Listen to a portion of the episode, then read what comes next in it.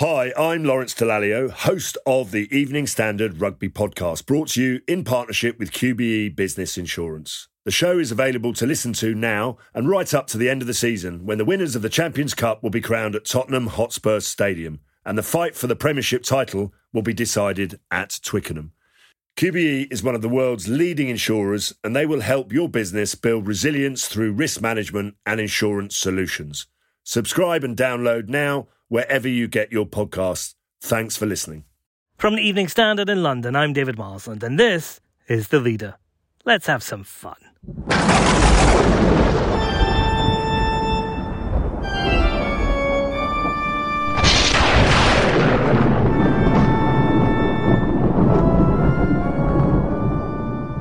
Some of the most powerful stories ever told have come from horror. They live in our psyche. A bit of lightning and an organ conjures images of gothic castles and vampires.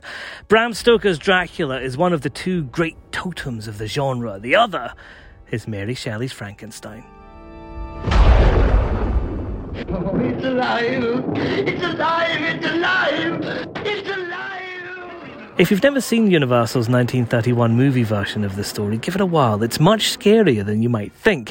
So is the novel. Powered by Shelley's immortal, incredibly forward thinking central theme Can humans create artificial life? And what happens if we do? The monster created by a man they called Mad is turned loose to strike terror into the hearts of men.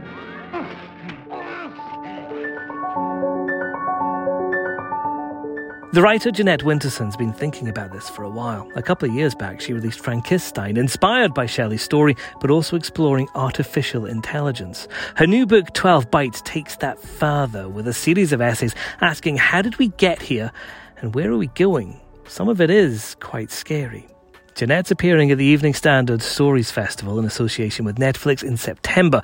And she's with me now. Jeanette, I expect when most people think about AI, they're probably thinking about Jeff Bezos and Amazon's Alexa or Elon Musk and Tesla's self driving cars. But actually, this idea of creating a new life doesn't belong to billionaire blokes, does it? This goes way back to Mary Shelley and Frankenstein. Yes, that's exactly right, David. Um, and when I was rereading Frankenstein two, Frankenstein two years ago, um, I realized that it was much more than a gothic novel or a novel about women's education or the, the world's most, most famous monster, that it was a message in a bottle to the future. Because she she had this extraordinary vision that a new life form, which is what Victor Frankenstein creates, would depend on electricity which was a, an entirely new force then. It wasn't in any practical use. But and although she could only conceive of the life form as being made out of the discarded body parts of the graveyard that Victor Frankenstein puts together, she knew that in order to set it going, it was going to have to be driven by electricity, which is astonishing because computational technology is entirely dependent uh, on electricity. Look, it's moving. It's alive. It's alive she was a visionary, but nobody could see that until we came along, really 200 years later, and and for the first time could read this as thinking, wow, you know, we're creating a new life form, not out of the discarded body parts of the graveyard, but out of the zeros and ones of code.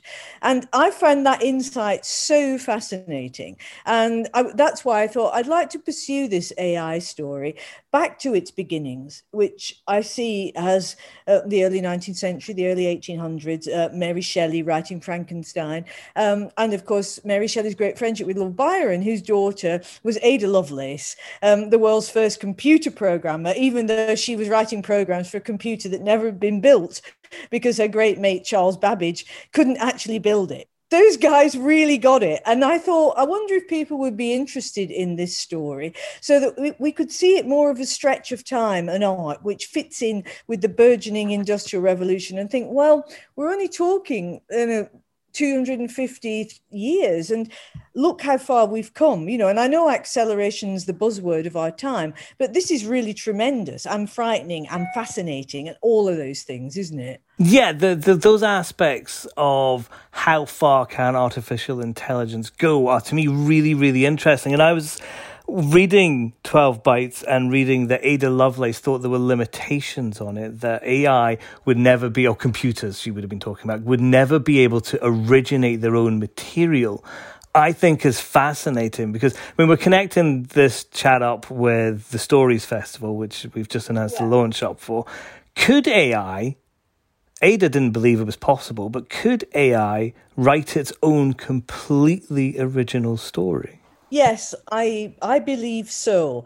Um, at present, not so, because all AI is still a tool, and we use it as a tool. Um, so it, it, can do some funky stuff. You know, I don't know if ever you've been on the website Bot Poet, which does fake poems uh, alongside poems that you might think are written by a bot. So they use things like E. e. Cummings or Gertrude Stein, and people say that's definitely a bot. It makes no sense. and uh, uh, and of course, with music, we know that bots can do all kinds of things. You know, the musician David Cope in America got his his program to do Bach chorales that people couldn't really distinguish from the original.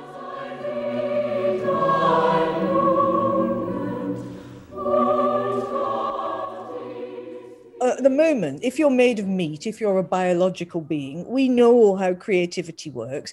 But what we have to say is, well, is that the only way creativity can work? And in terms of storytelling, we'd have to say no, because every religious person on the planet believes that their God is a non biological being who created everything um, and is really not concerned about being made of meat like we are. So we've already accepted that there is a high level of creativity which is not about human beings.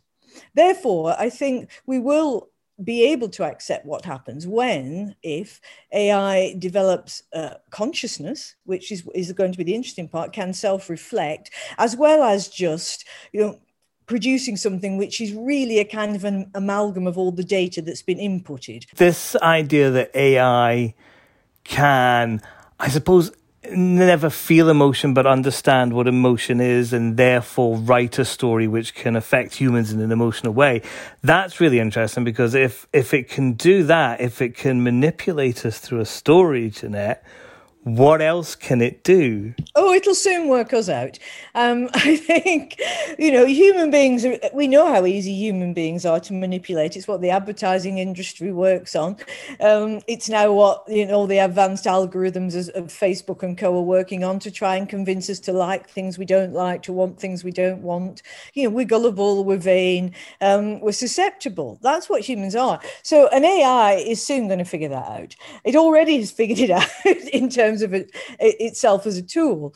Um, so manipulating us either for good or ill won't be difficult. So the emotion that we feel when we're confronted by a wonderful work of art and it's different for everybody you know whatever it is will we feel that if it's generated by an ai system? If we don't know probably but also the question is, will AI want to bother? We, I, what I fear most is that there'll be a kind of apartheid system where we go on doing stuff for us, and AI goes on looking at us rather self-indulgently and thinking, you know, silly little Homo sapiens, they're just a lower life form. We'll just talk to each other, you know. That could easily happen. You know, they might write as the equivalent of children's stories. Go and read this and, until you grow up and you can think in code like we do. Let's do some ads now. And while they're on, have a look at the Stories Festival lineup. You'll find that at stories.standard.co.uk. We're back with Jeanette Winterson after these.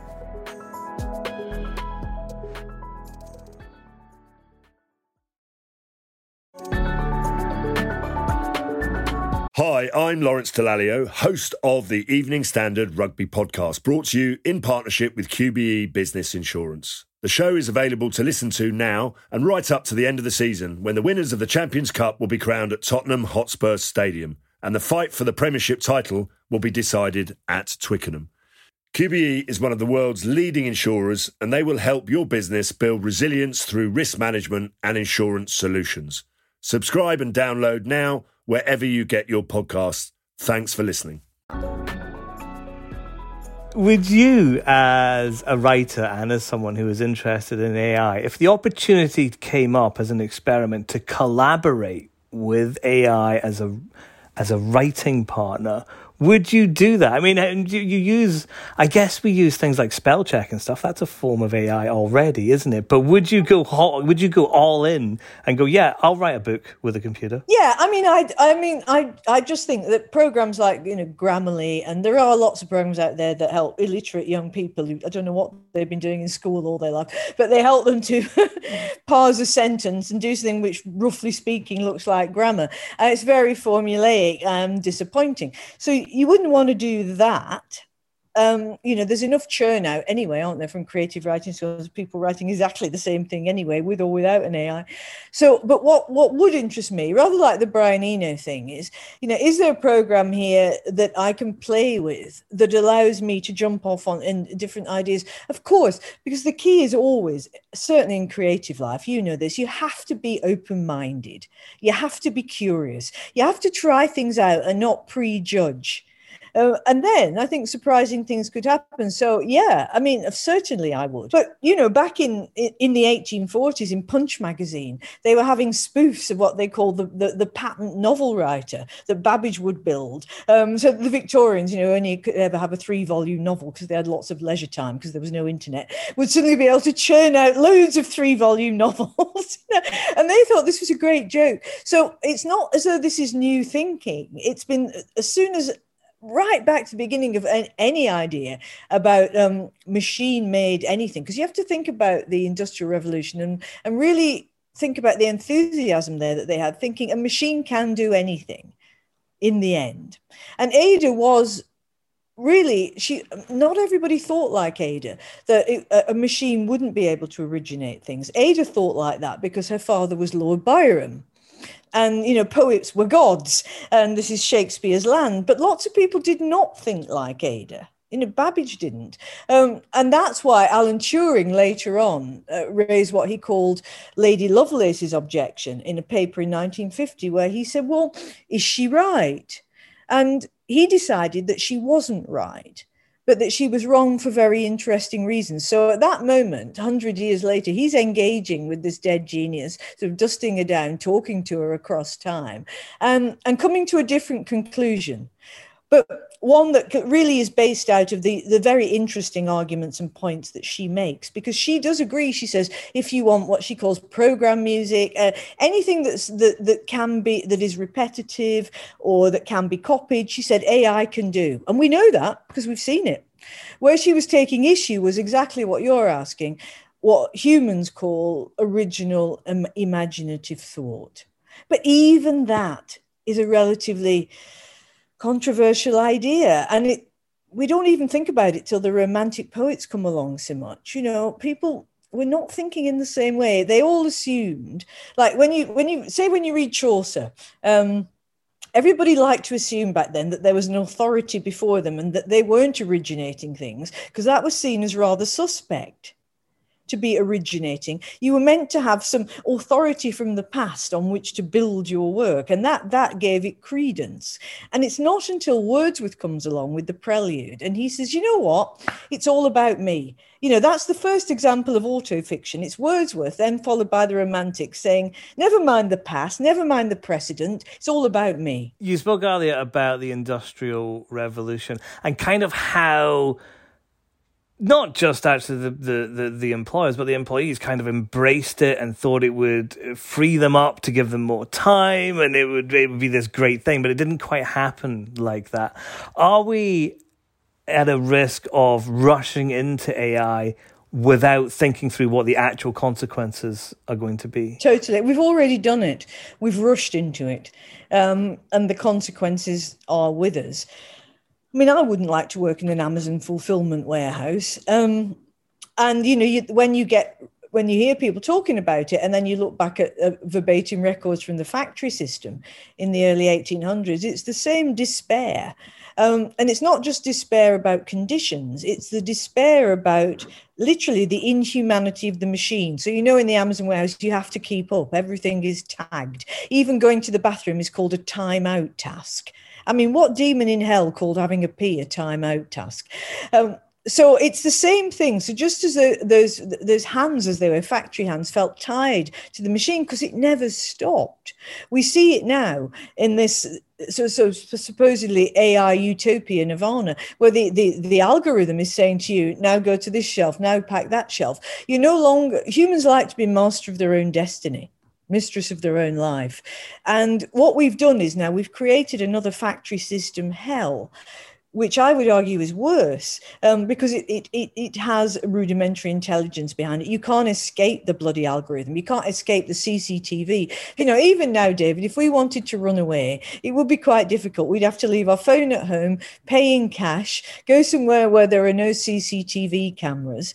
You know, we're going to be tracked within about an hour. No one takes cash anymore, Jeanette, so we'd be in real trouble. That is a very clever move. This has nothing to do with criminals and money laundering. It's to do with knowing not just what you're buying, but actually where you are, what you're doing, and when you're doing it. But of course, once you've got a neural implant in your brain, which will come quite soon, of course, it's a two way door. It's not just that you can connect seamlessly, you know, without having to mess with your phone or your device. You can be connected to seamlessly. And at that point, it's over. If we do come to our senses, so to speak, AI is not necessarily a bad thing, is it? It's not necessarily going to take over the world. It could be transformative, but in a good way. Definitely. I mean, look, at present it is a tool. Um, it's an incredible tool. It might develop into something more. It might develop into a, a, a, um, an intelligence that works alongside us, uh, and then we see what happens.